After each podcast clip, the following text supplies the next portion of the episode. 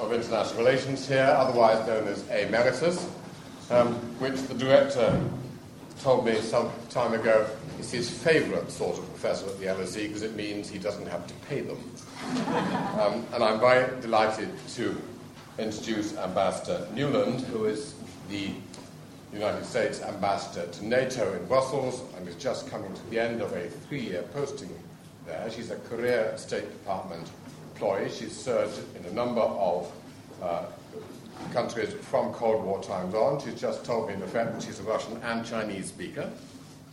Um, and she's been dealing with NATO in one of the most interesting periods of post Cold War transition. The problem with transition, as all students of international relations know, is the definition of transition is any period between two other periods of transition.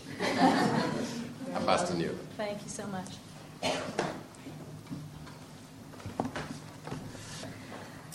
What the professor did not say is that I uh, came into the State Department speaking Russian, and they promptly sent me to China, and then I slowly made my way across Mongolia to Russia, to Brussels, and to Brussels, and to Brussels, and never made it either to London or Paris. So someday. Well, a warm thanks to Lord Wallace, to Professor Gaskell, Professor Cox, Alan Ravel, and to all of you for being here today in this wonderful room, in this wonderful University. It is such a treat to be back on campus and such a prestigious one. And I am delighted to see so many students, so many younger faces in the audience today. One of the greatest fears we have at NATO headquarters is that the generation that understands what the heck we do there in Brussels is dying off. So, not, not yet. Yeah, exactly. not yet, not yet. So we have to ensure that it's not just our fathers and our grandfathers who understand what NATO is all about, but that it is all of you, because you are also going to have to take our great alliance forward to the 21st century. Uh, being on campus again also makes me a little bit nostalgic. In the early 80s, when I was a student, our preoccupations then were all about nuclear weapons counts and mutual assured destruction and keeping strong a NATO that had never fired a shot. And few Americans understood what the European Union was all about or had even heard of it. Okay, that hasn't changed too much. Today, more than 25 years later, I join you in a different age. One where every school child on both sides of the Atlantic knows what Al Qaeda is, but very few remember the Soviet Union. And one where we, once, we are once again asking ourselves whether the structures that we built to take us through the Cold War, the NATO alliance, the EU, the World Bank, the UN, are they up to the 21st century challenges that we face today? I would argue that NATO has already done quite a bit to transform itself for new missions. Not only are we keeping the peace today in Kosovo, and supporting security and stability with our Afghan partners in the Hindu Kush. We're also training the Iraqi military in Baghdad. We're supporting the African Union's Darfur mission with airlift and with training. We're developing counterterror technologies and missile defenses and cybersecurity and other kinds of 21st century kit at the same time that NATO is deepening its partnerships with 40 countries across four continents running the gamut from Casablanca to Canberra. And at our next summit in Bucharest in just a few weeks, we will invite new members into the alliance, proving once again that NATO, like the EU, is one of the most powerful magnets and mentors for democratic change in history. All right, I'm going to stop my little unpaid advertisement for NATO and follow with something completely counterintuitive, or at least you may think so from somebody like me. As tomorrow's diplomats, journalists, parliamentarians, international lawyers, and business people, I hope you will consider it your first responsibility, in addition to building the strongest possible Britain, if you're British, and NATO, to strengthen and build the security and defense capacities of the European Union. Okay, you're going to think this is strange, maybe a little bit suspicious to have the U.S. ambassador to NATO standing here urging you, the British and international leaders of the future, to build a strong ESDP. So, why am I doing it? If we've learned anything, we, since September 11th, 2001, or for that matter, over the past 60 to 100 years, it is that the US and the UK not only need each other, we need a stronger Europe. We in the United States need a Europe that is as united as possible, ready and willing to bear the full measure of responsibility for defending our common security and advancing our shared values. And Brits and all Europeans need an America that is engaged and consulting with Europe, finding common solutions to common challenges. Just as our transatlantic unity in the 20th century ensured the defeat of fascism and Soviet communism, in the 21st century, we've got to continue to share the risk and share the responsibility for protecting and advancing the freedom that we enjoy. Today, the challenges we face run the gamut from terror, WMD, violent extremism, to the need to decrease our dependence on carbon fuels and to address the poverty, disease, and hunger that still afflict too much of the planet. Together, we have to manage a Kremlin that has tightened its grip on state power, su- suspended the conventional forces in Europe treaty, and threatened to target missiles on its neighbors even as we work together with Russia and on Iran, North Korea, and other vital shared interests. And we must also maintain the right mix of diplomacy and offers of political engagement, plus pressure on Iran to come back into compliance with the UN Security Council resolutions, abandon terror, and give its people the future that they deserve. And we have to encourage China to use its growing power for stability and peace, both in its neighborhood and globally. In short, we're living in a complex and dangerous world, one that requires those of us who are blessed to live in free societies to join forces to protect what we have at home and to secure and enlarge the democratic community. As we in the United States look across the globe for partners in meeting all of these challenges, we of course look to our Asian allies and the other strong democracies to our south, to our east, but we will always consult early with London and the other member state capitals. But increasingly, we're also turning to European institutions as well. With 15 missions now on three, uh, on three continents, the EU has proven its ability to de- deliver a whole which is greater than the sum of the parts. Today's EU brings development aid, human rights standards, anti corruption programs, police trainers, election monitors, cadre building skills. But even more importantly, the capacity to put all these things together in the right combination to meet the challenges of the moment. Britain has been a leader in building these capacities within the EU, and they're paying off. Witness the EU's combined civil military mission in Bosnia and CivPol missions in East Timor and Rafah, and now peacekeeping efforts in Chad. We commend the EU's leadership on all of these issues. But just as the EU's capacity for common action on the soft power side is increasing, our collective transatlantic commitment on the hard power side has objectively gone down. If in 1980 the transatlantic average for national defense spending was 3% of gross domestic product. Today it's 1.7%. And when you subtract the 4% that the American taxpayer contributes to that whole, our transatlantic average is closer to 1.4% GDP on defense, despite the fact that Britain continues to punch well above its weight, spending 2.32% of GDP on defense. So, why has transatlantic security investment dropped at such a dangerous time? I think you know the answer. Because after the Cold War, we all took a peace dividend. And also because throughout the 90s and into this century, it was fashionable in salons in Europe and even some in the United States to believe that soft power was the only appropriate answer, that hard power was dangerous, that it drew enemies, and that using it was the mistake of overly militaristic societies. And yet, in Chad, those EU nations that participate are discovering that even to conduct a relatively modest peace support operation, You need desert capable helicopters. You need long range transport aircraft. You need sophisticated intelligence, surveillance, and reconnaissance assets, and modern interoperable communications equipment.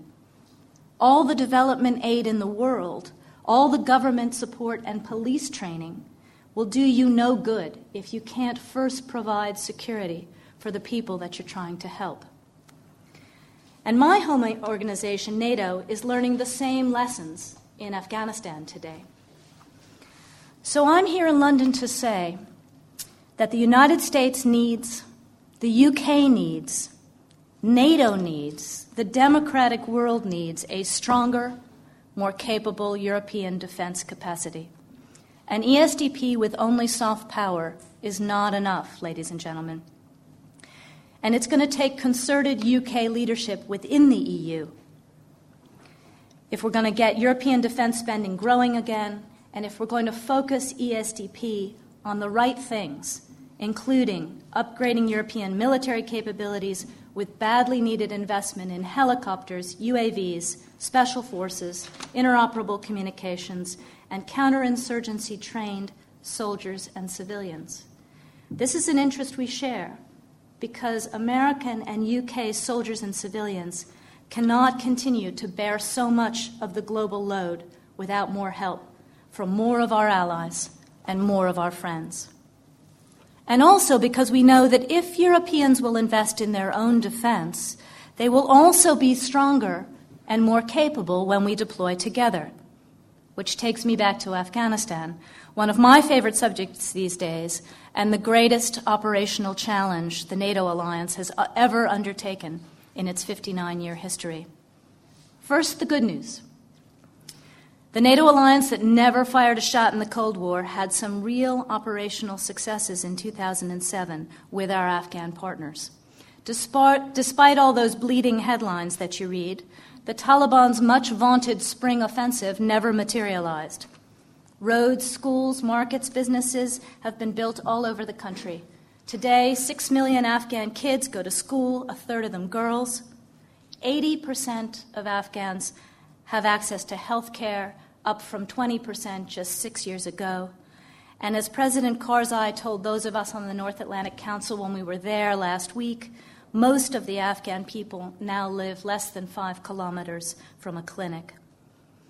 Districts and villages throughout eastern and southern Afghanistan, from Ghazni to Khost to Paktika to Nuristan to Konar, to the Sangin Valley and Musa Qala in Helmand, to the areas north of, uh, south of Kandahar, are more secure and more accessible than they've been in years, in some cases in decades. The ranks of trained Afghan soldiers have swelled from 35,000 to almost 60,000 and the Afghans themselves are leading some key combat operations now, both in the east and in the south. This spring, my nation will send an additional 3,200 Marines to capitalize on the gains and support the Afghans. 2,200 for the ISAF combat mission in the south, and 1,000 more trainers for Operation Enduring Freedom, which is focused primarily on training police forces now in the south and the west. At the same time, we've got to be honest. The intense challenge of this mission for Afghans and for the NATO alliance has become clear. Insurgents are resorting to deadly terrorist tactics of improvised explosive devices, suicide bombings, kidnappings, and targeted assassinations. They kill teachers in front of their students. They kill parliamentarians in their districts. And they kill foreigners in hotels in Kabul. And in the mountains and caves along the Afghan Pakistan border, they plot and train still for the next attacks on our cities, yours and mine. In areas where security is weak, the Taliban and their drug lord enablers have pushed more of the prime land of Afghanistan into poppy production. Crime and corruption are on the rise, and the Afghan people grow more impatient every day to see action and justice from their elected leaders. Meanwhile, we as an international community have struggled to coordinate our efforts. And just as Iraq forced an adaptation in American and UK military and development tactics and strategy, the Afghan mission is forcing changes in NATO. With each passing month, allies learn more about what it takes to wage a 21st century counterinsurgency, a combined civil military effort that puts warriors next to development workers, next to diplomats, next to police trainers. Whether we're flying helicopters across the desert at night, embedding our trainers with the Afghan security forces, conducting tribal councils with elders, or running joint civilian military provincial reconstruction teams, most of our nations are reinventing the way we provide security. As Defense Secretary Gates has said, this requires new training, new doctrine, new equipment, new flexibility in combining a civil military effort in a truly comprehensive way. As we surge soldiers to the south of Afghanistan this spring, we must also ensure that our civilian efforts are keeping pace. It's not enough to talk about knitting up civil and military efforts. We need to ensure we have joint action on the ground and enough money. This is why President Bush asked Congress last year for 10 billion additional dollars just for development and governance and counter narcotics, on top of an additional 10 billion for security support. Because we've got to ensure that as we liberate communities, we are working with Afghan leaders to bring a better quality of life, new roads, schools, power, water, and employment options other than poppy. But in too much of Afghanistan, particularly in the south, the transatlantic community is underinvested invested in promoting good governance, rule of law, counter narcotics, and anti corruption programs.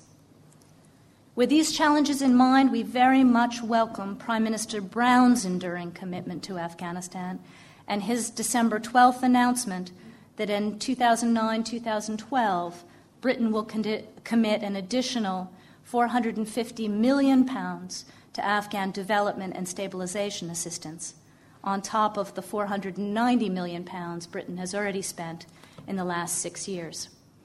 As my UK colleague on the NATO Council, Ambassador Stuart Eldon, and I have seen, uh, the effect of this investment on the ground is real.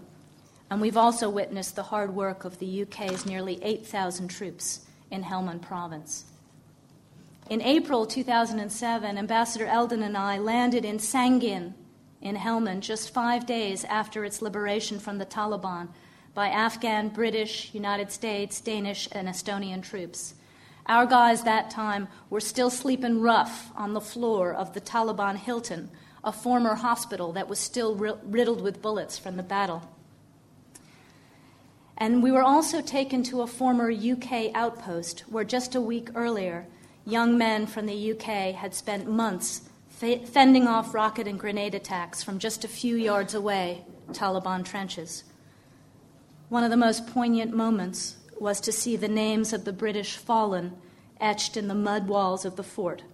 Brave young people, just 19, 20, 21, 22, your ages. But five months later, Stuart and I went back to Sangin last September this time, the streets and markets of Sangin were alive with families and kids, and we visited a, a newly refurbished school that would soon reopen for class. And today, a similar story is unfolding in Musa Qala, and Britain is again thinking about reinforcing its contingent of combatants and trainers in Helmand to solidify the gains. But too much of the burden, particularly in the south of Afghanistan, is still borne by the nations who have committed the most forces there. While the EU's 200 plus train the trainer police mission for Afghanistan is very welcome and playing an important role at the national and provincial level, we estimate that Afghanistan's going to need some 3,000 embedded police mentors to begin to turn the tide and create Afghan confidence in the effectiveness and trustworthiness of their local police. What could be more vital to winning hearts and minds of Afghans 18 months before the next election cycle in Afghanistan than to create confidence in the security of their communities? And speaking myself as a mom, I would say, what Afghan mother, what Afghan father is going to side with democratic change if they aren't sure that their kids are going to be safe tomorrow? As we like to say in Brussels, there can be no security without development no development without security. The question is re- whether we're really practicing what we preach on the ground. All of which takes me back to my more fundamental point. We need a stronger EU, we need a stronger NATO, and if Afghanistan has taught us anything, we need a stronger, more seamless relationship between these two great organizations. I'd go even further. If we truly believe in a transatlantic comprehensive approach to security, one that combines the best of our hard and our soft power, we need a place where we can plan and train for such missions as a NATO EU family.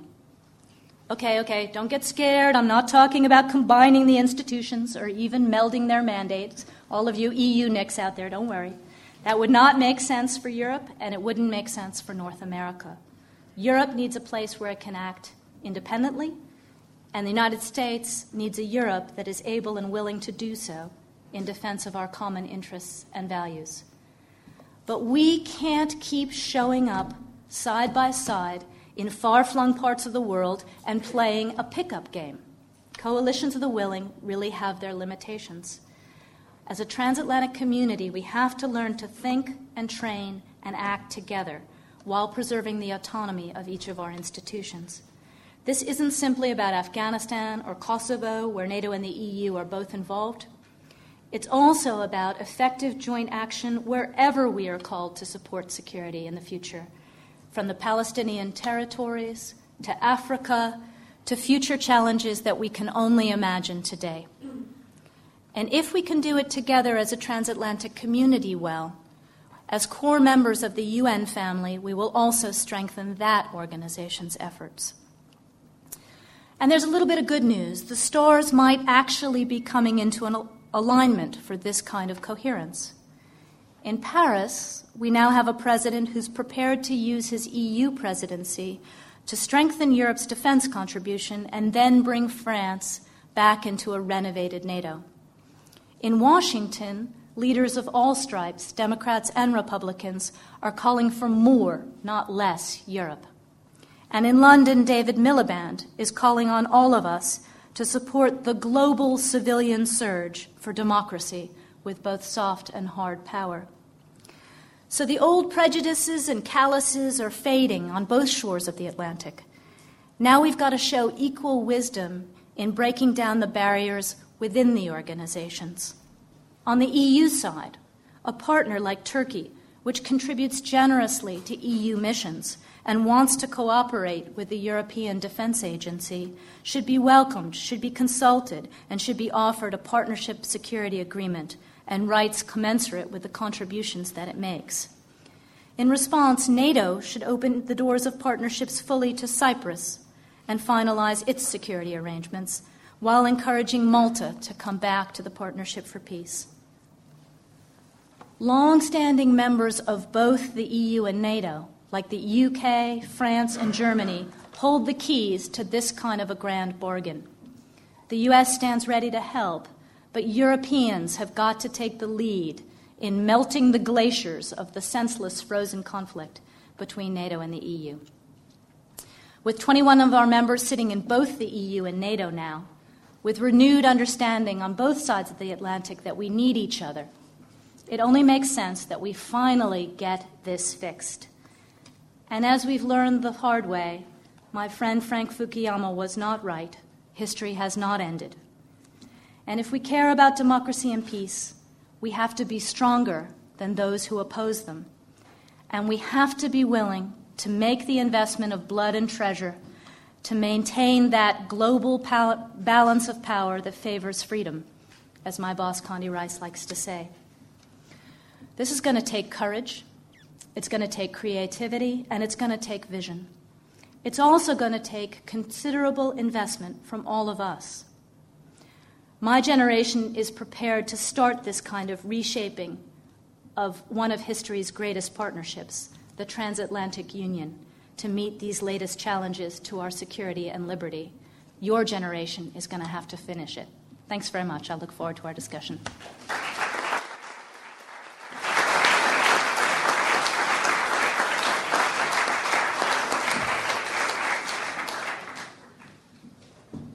Thank you very much indeed. I'm only sorry you can't stay a little longer and come down the road to Westminster and give a speech like that to the many uh, British parliamentary, it was a very short cab ride between the two.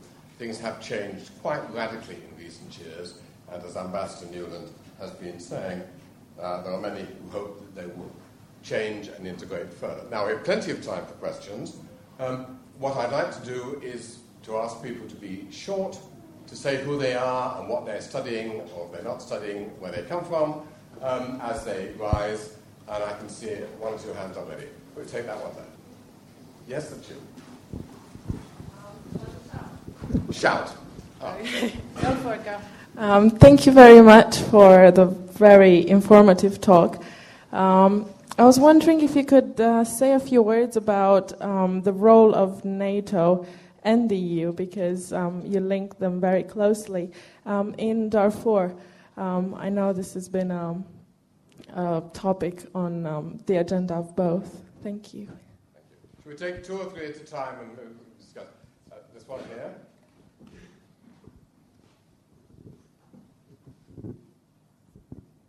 Uh, Madam Ambassador, thank you very much. Just do say who you are and what yes. you're studying. Uh, my name is Alex Stout, and I'm getting a master's in public policy. Uh, one of the issues that you be- mentioned just glancingly uh, is missile defense. And I'm curious, uh, first of all, is if do you think that there'll be an agreement with uh, the Czech Republic and Poland before the Bucharest summit in April? And also, if you think it's possible that NATO could come to a more convincing uh, position on missile defense as a whole, uh, rather than just the piecemeal uh, theater missile defense, if the U.S. can really be bolted on to that mission. Okay. One more. Um, take one back up. Yes? Uh, hi, Martin Christopher. I'm actually studying information systems. Um, I went to a conference earlier this year in Shreveport, Louisiana, and an Undersecretary of Defense for Estonia gave a speech concerning the attack that they consider to have happened in May. What, if anything, is NATO doing to address, well, cybersecurity in their uh, charter?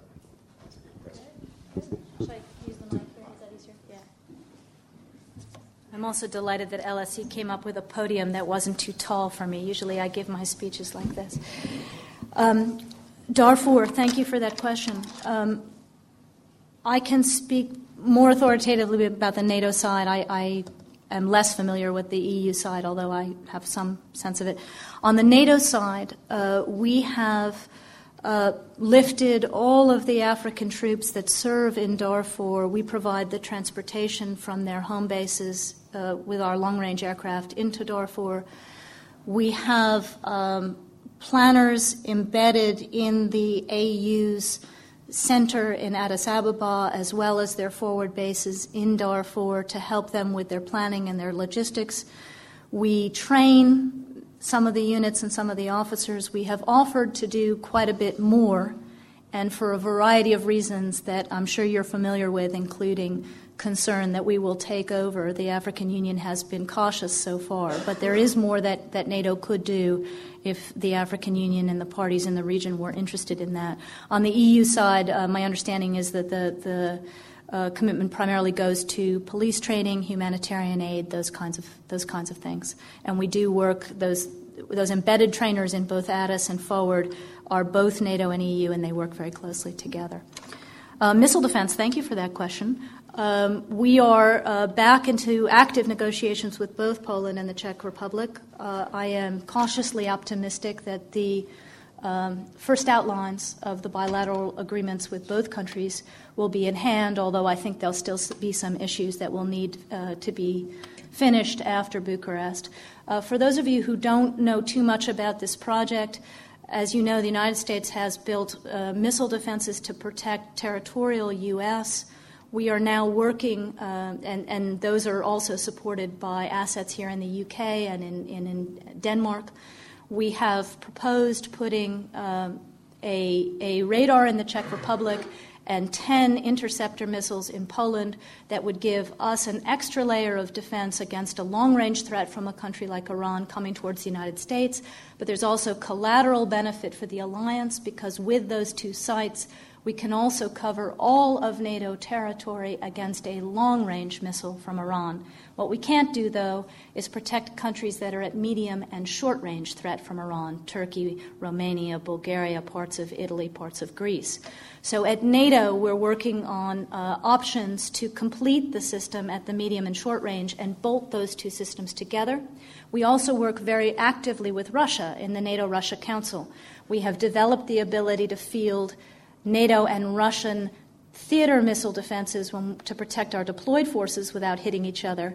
We are now opening the door to further cooperation with Russia, but as you have probably seen in the news, Russia's not yet ready to say yes to that. But in the future I want to live in, we have a U.S. long range system, we have a bolted on NATO medium and short range system, and we have a cooperative system with Russia that covers all of us and serves as a powerful deterrent to the development of these kinds of weapons in the first place by countries like Iran. Cybersecurity, thank you for that.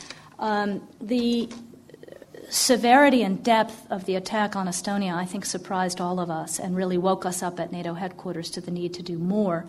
As we head towards the Bucharest summit, we have opened a center of excellence, a NATO center of excellence in Estonia, where our experts come together and study and work on strengthening missile defenses. We have hardened our headquarters. We have developed a common set of standards and doctrine that we encourage all NATO nations to apply.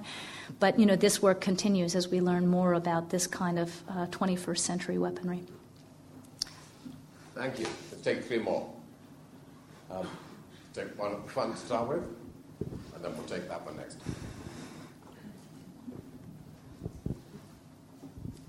Hi, tell us who you are. Uh, my name is Anna Pogosian, and I'm studying international relations, uh, master's. Um, I had a question that you Would you all tell me what your home countries are? It's just so great to see such an international crowd.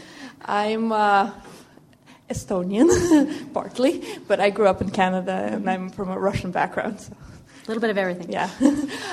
um, you were talking about uh, the promotion of uh, NATO cooperation with Russia and uh, the benefits that would hold, as well as the difficulties that Russia is posing at the moment. But to what extent do you think that strengthening NATO in the ways you were describing, as well as strengthening, strengthening the uh, European security, would uh, pose problems to possible cooperations with Russia? Yes. Hi, my name is Alexis Crow. I'm studying um, a PhD in international relations here. Um, and I'm from the US and lived here for about 10 years. Um, as you said, we live in a complex and dangerous world. Consequently, some of these dangers and risks that uh, the West faces can be perceived differently by different cultures and countries within the West, within NATO, as Iraq so painfully showed. Do you think it's possible that coalitions of the willing can be embarked upon within NATO um, in the future without endangering its shared values and common interests. Let's take this one here.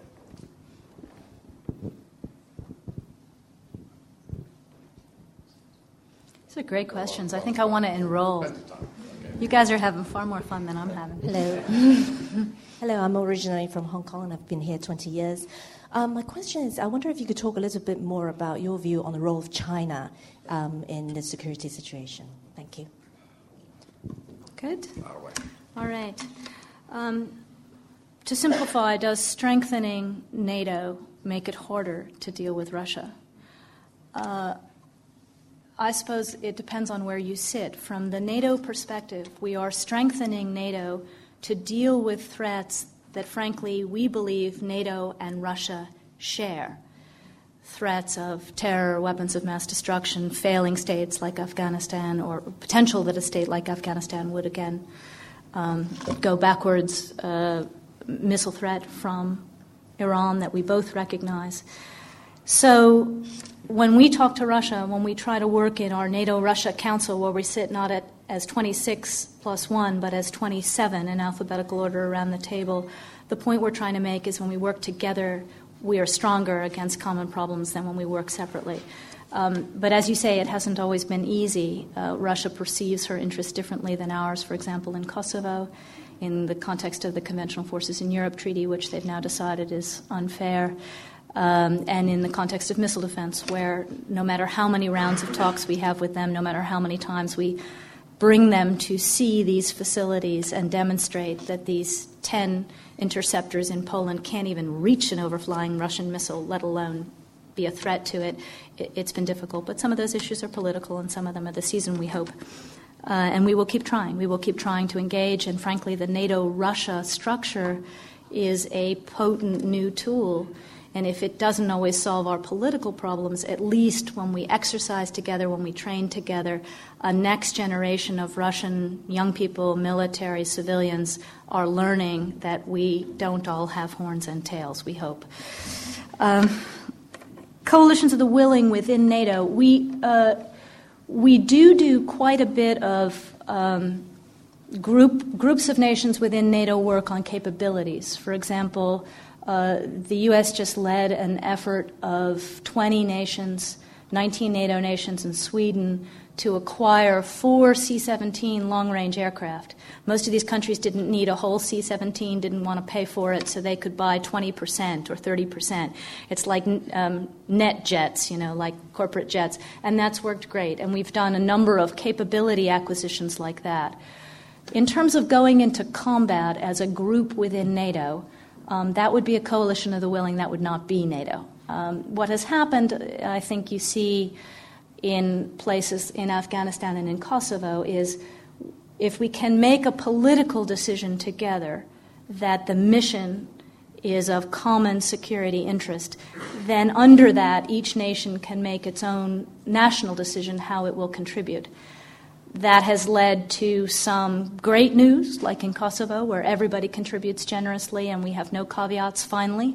It's also led to some of the difficulties you've seen in Afghanistan, where some nations are really stretched to the bone and others are more cautious about what they will give. So it's, it's an evolving, transforming alliance, which you guys are going to make even better when you're running it. China. Um, I think I don't want to go, since I don't work on China directly in my current life, I don't want to go too much further than what I've said, which is that, you know, China is a, is a nation that is um, emerging from a regional role to a global role. It now has um, deeper and stronger and richer relationships with countries in Europe, countries in Africa, countries in Latin America that it never had before.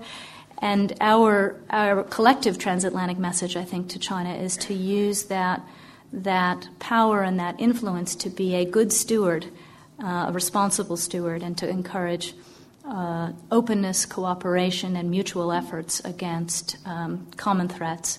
And in that context, I think all of us have, have urged China to do more with regard to Darfur and other issues like that, which, which you see coming forward now. Thank you. Just right. China has now significant troops in UN peacekeeping operations. What yeah, actually, that, wish to encourage. Yes, that, that is actually very very good point, point, Professor. I mean, to see to see China deployed with peacekeepers in Lebanon, I mean that is a truly important global contribution which we should encourage. Yeah. Thanks. Um, you next. Since I missed you last time. Thank you. Hi, I'm Lynn. I'm. Uh, general course student here at LSE just for the year and from America. Um, you, Way too many Americans get in the microphone here. um, hopefully, there'll be easier questions for you. Take the Foreign Service exam, you Americans. Yeah. um, actually, uh, that, that is um, one of the things that I, would like to commend you on is seeing a, a strong female in a, a very high position. It's always nice to see. Um, you, you call for a stronger Europe and a stronger EU. Do you see that maybe European nations um, are working towards this, but that maybe their collective security interests are diverging from you know, NATO collective security interests, and that potentially they're more concerned with uh, a, mission in Chad than, say, a mission in Afghanistan or other regions that are more of interest to them based on you know, historical background and whatnot. Thanks. Um, let's take the young lady with the long hair. By the way, gentlemen, these ladies are trouncing you. I think it's women's questions uh, six out of, out of ten. Sorry, another American question. I'm studying European political economy, and I was wondering uh, do you think that the increase announced at the Bucharest summit in April will impact the Kosovo crisis? And what role do you see the EU forces versus NATO forces playing in stabilizing Kosovo and burden sharing, and also in the overall stabilization of the region? Thank you. Christina behind. I know you're not American. From Spain, Cristina Barrios. I'm a PhD student, International Relations Department. My question is about the Security Council and in general United Nations. Uh, just because there is no money, there is no tasks for them or burden sharing tasks. Uh, I see the link with the EU and NATO, and I really appreciated your presentation. But where is the Security Council? Don't we have any security operations? Okay. Um, to summarize the first question, so is it not that the EU is not doing its thing, it's that its thing, it's chosen different things than, than what we might choose. Uh, you know, I think one of the key realizations that all of us in the transatlantic community, the 32 nations that make up both NATO and the EU, are coming to grips with is that there is just far too much work in the security stabilization world uh, for the capacity that we've got. This was the key point that Sarkozy made when he came to the U.S. Congress that our civilian and military capacity is not keeping pace with the work that we have to do. So I don't think it's so much that EU countries choose Chad versus Afghanistan. Frankly, all NATO members, including the 21 who are also in the EU, are doing a lot in Afghanistan. It's a question of whether we can do all of them at the same time and whether we can pick the right tools to do them. And in some cases, like when it comes to needing helicopters, there just isn't enough to do all of these missions that we've committed ourselves to. So um, I don't think we have a divergence of interest. I do think we have a, a, little bit of a division of labor emerging, but I also hope that we have a recognition that you can do more with the same amount of money if you economize, but not enough more for the times, which demand a lot more. So we've all got to invest more. Kosovo, uh, role of EU, role of NATO. Um, this is actually a, a, good example. Well, we'll see how it works out, but it, it should be a good example of the two organizations working side by side and each pulling their weight. The idea here is that NATO would continue to maintain the military peacekeeping force, and also um, we've now been asked by the Kosovars to accept the role of training their very small military of the future, which is also our exit strategy and the EU will take over from the UN in mentoring and strengthening the Kosovar police. So we do the military, the EU does the police, and together that transatlantic community can work the spectrum of security. So um, we'll see how it goes, but that's that's the intention, and, and, it's a good example of working together. The role of the UN, we got strong NATO, strong EU. Where's the UN in all of this? Um, I think I said at some point, maybe it went by too fast, that if, if NATO and the EU together, the 32 countries, can get stronger across the spectrum of security, from the soft civilian side all the way to the hard military side, then as the major stakeholders within the UN, will also be stronger when we go and, and work together in UN missions. ISAF the, is a UN mission, after all. Um, it's NATO led, but NATO subcontracted um, in the, U, in the UN system. I think the, the, the, issue in the UN Security Council, as you know, when you look at that membership, is, is do the five permanent members to start with all agree what needs to be done and who needs to do it, um, let alone adding, adding the rest of the Security Council. So I think from a transatlantic point of view, uh, obviously we all want to strengthen the, e, the, the, the UN, but let's be strong among ourselves first and let's have that, that full spectrum of hard and soft power available um, so that we can influence the way the UN does its business and, and serve better when we support a UN operation. Thank you. Take just a few more. Um, you take this one here.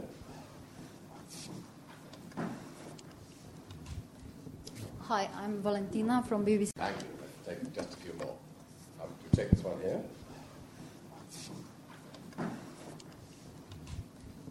Hi, I'm Valentina from BBC World Service. And I would like to ask you uh, which countries are going to be invited at the next summit in Bucharest? To join. Yes, to join. Do you really think I'm going to make that decision for the 26 heads of state and government? Good try, though, BBC. okay, there's a, a, a, a forest of, hand. Say the one furthest to the back. Um, I'm Jessica, and I'm also I'm an international law student uh, from Hong Kong.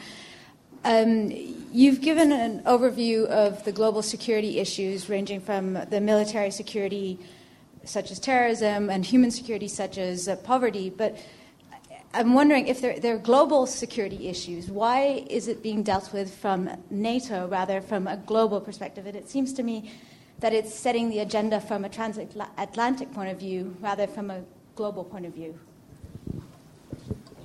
Well, yeah, hands in front of us. Um, hi, I'm uh, from Canada studying politics and communication. Uh, my question is about the Afghan mission. Uh, there's a lot of concern in Canada about burden sharing among allies. Uh, there's a sense of an uneven, unfair distribution of labor with many countries joining development efforts and training and few taking on combat roles, especially in the Kandahar region. Um, could you comment on a way out of this burden sharing dilemma, what it means for NATO, for the Afghan mission, and for future missions? Okay, first on uh, who's going to get invited. Uh, those of you who follow NATO know that we have three countries in the membership action plan, NATO's um, training program for would be members Albania, Macedonia, and Croatia. All of them have been working very hard for a long time, in some cases, seven years, nine years, six years. And all of them are hopeful that they will get invitations at Bucharest. Uh, from a U.S. point of view, we have been encouraging every single one of them to keep working, keep keep deepening and strengthening their democratic reforms, their contribution to our common security. And heads of state and government will make the final decision on April 3rd, so stay tuned. Um, NATO versus global. Uh, first, let me just say uh, that the, the subject of this talk was transforming the transatlantic security structure for the 21st century. So I did not arrive here at LSE prepared to take on the world. I generally leave that to Condi Rice. Um, but you're absolutely right that as we talk about our transatlantic contribution to global security, we also have to bring uh, with us as many friends and partners around the world who have uh, hard and soft power to offer. Let me just do another unpaid advertisement for a, for a program going on at NATO that you may or may not know about.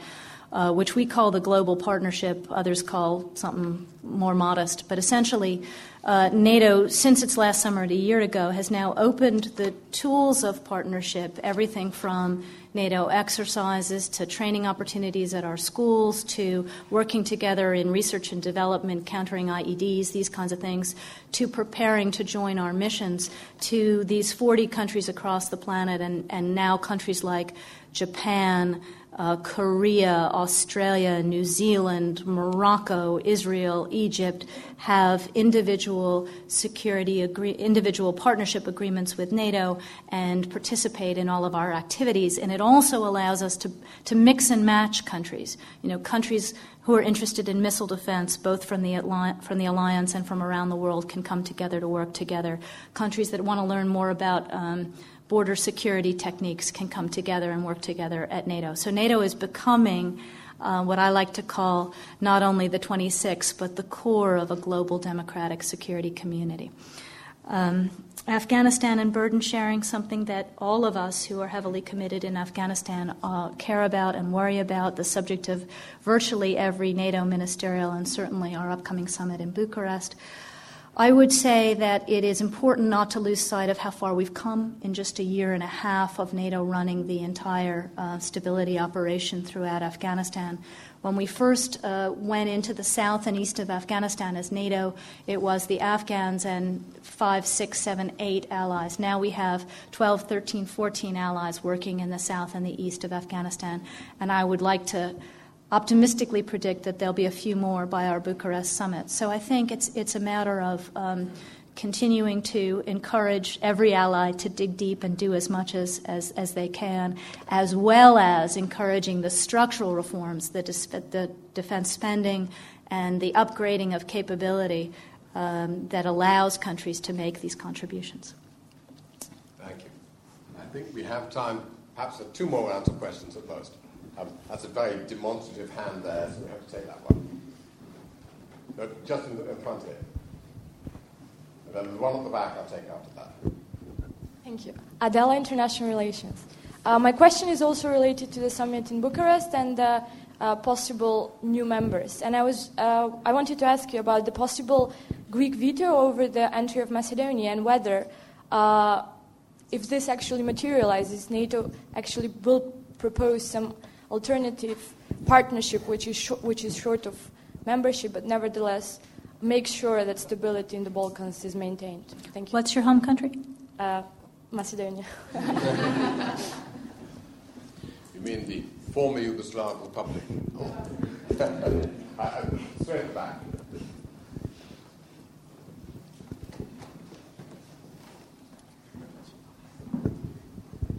Thank you. My name, my name is Andy Rabins. I'm a master's student in international relations from Berkeley, California. Um, Madam Ambassador, you, why are you not at Berkeley? The sun shines more often. That's a good question. It's a good this question. is a cooler place, right?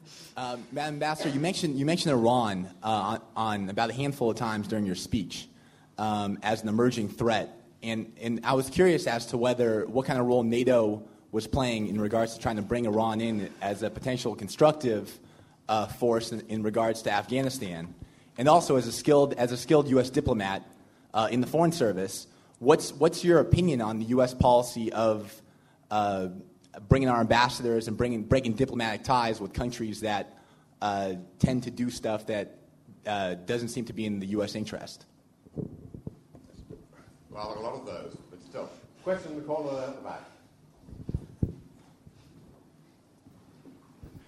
Hello, I'm Maria So. I'm an alumni. I'm currently a consultant for the World Bank. I have a very personal question. How is it to work as a woman in the NATO?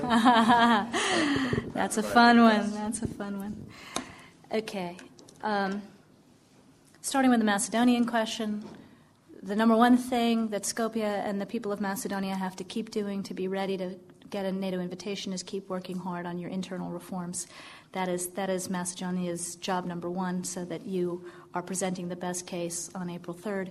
I think you know that we um, have strongly supported the UN process to negotiate a permanent international name for what the United States calls the Republic of Macedonia. Um, Matt Nimetz has intensified his negotiations. He had a round last week. I think there'll be an up, another upcoming round to try to settle this issue and we were encouraging uh, both Macedonia and Greece to engage actively and to try to settle this issue before Bucharest. Uh, Iran, NATO, Afghanistan, breaking of diplomatic ties. You're just going to get me in trouble with my bosses, aren't you? Um, one of the beauties of, a, of an organization like NATO is that different member states have different qualities of relationship with different countries. The United States has very strong relationship with Pakistan, so we can um, work intensively with them on issues of interest to NATO, particularly Afghanistan. Other NATO members have a strong relationship with Iran, where we have none. So, um, particularly those countries who work on the western border with Iran, Italy, Spain, there is, uh, they have diplomatic relations and they are able to work intensively to try to get the most cooperative uh, relationship between those two countries who have very long and deep historic ties. In terms of the diplomacy with Iran and trying to encourage the best, even as we are strong in case that scenario doesn't happen, the diplomacy has been led, as you know, by the, by the EU3 and the US participating.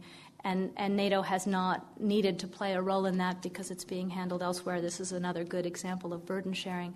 I think the, the NATO role comes in in the context of um, an Iran that sees so many of its neighbors now having productive relationships with NATO and the prospect of that. We have partnerships with the four, four out of the six Gulf countries. We have uh, this training mission in Iraq. We are active in Afghanistan. So the prospect of, of, of doing things together cooperatively and at peace, but at the same time, a NATO that is looking at the potential requirement to assist with missile defenses if Iran continues its uh, missile development program. So there's a little bit of going each way. Uh, look, there comes a time in the history of nations where something so awful and egregious happens, like Uh, luckily, you were probably not born by the look of you.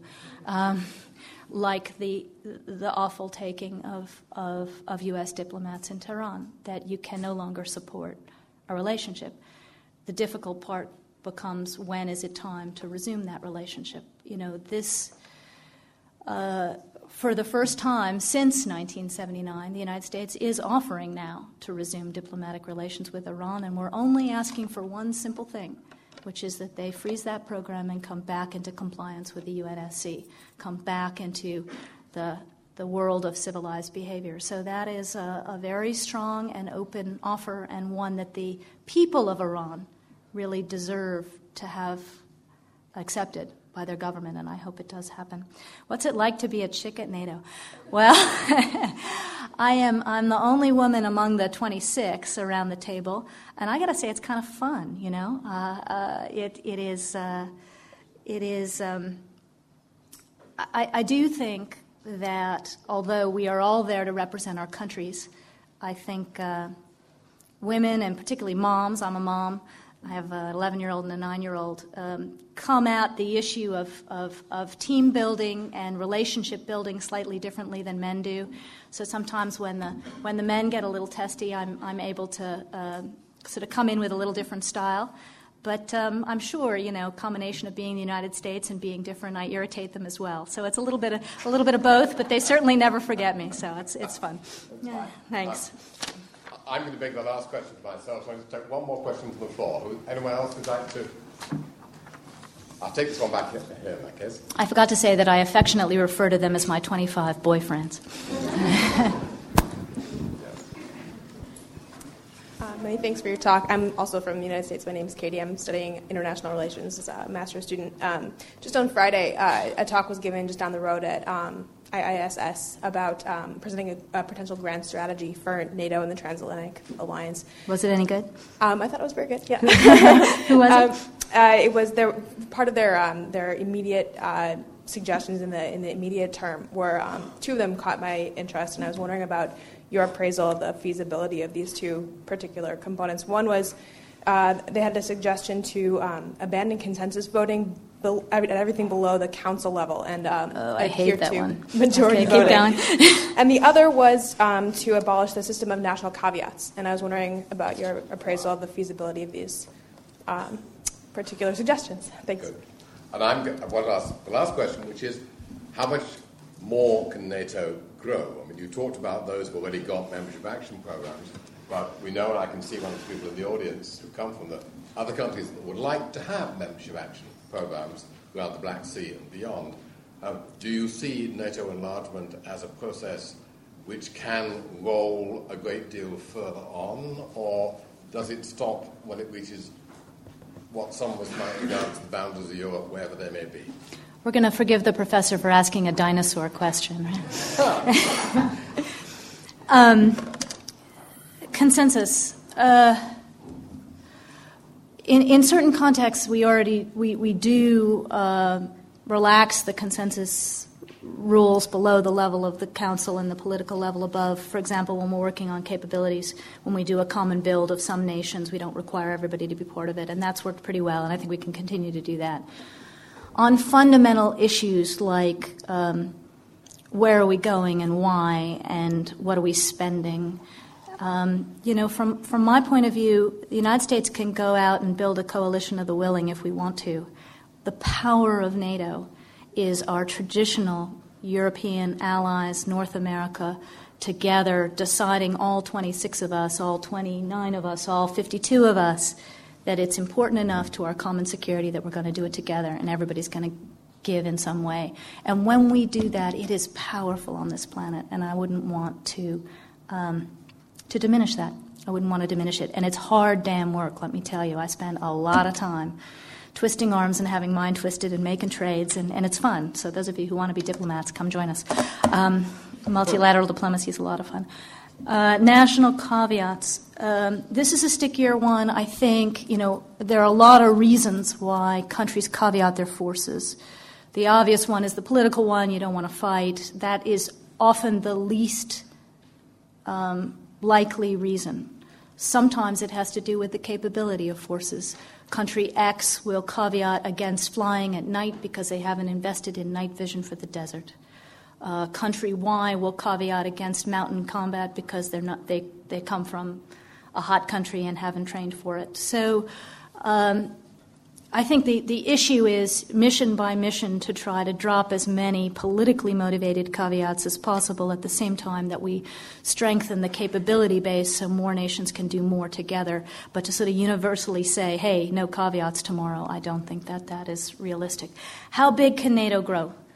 Uh, go back and read your treaty 1949, any Euro Atlantic democracy. Any Euro Atlantic democracy. Um, from a U.S. point of view, the number of countries at the table are not, is not the issue that is difficult about NATO. It is whether we all have the will to do the same thing. And as we look across at the new members that have joined NATO in the last 10 years, some of them are the most motivated and active contributors to security and have the best defense budgets because they have recent history of living in a dangerous world and, and investing for defense because they believe in it.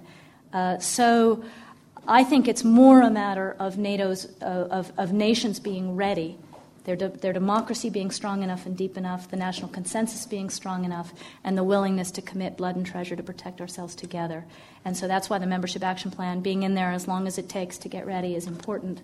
But I wouldn't want to close the door on any Euro Atlantic country, including Russia, if she someday de- decides. It would be a different Russia and a different NATO, but we should not close the, the door on any country that meets the definition of the treaty, in my view. Thank you. Thank you all. You're great.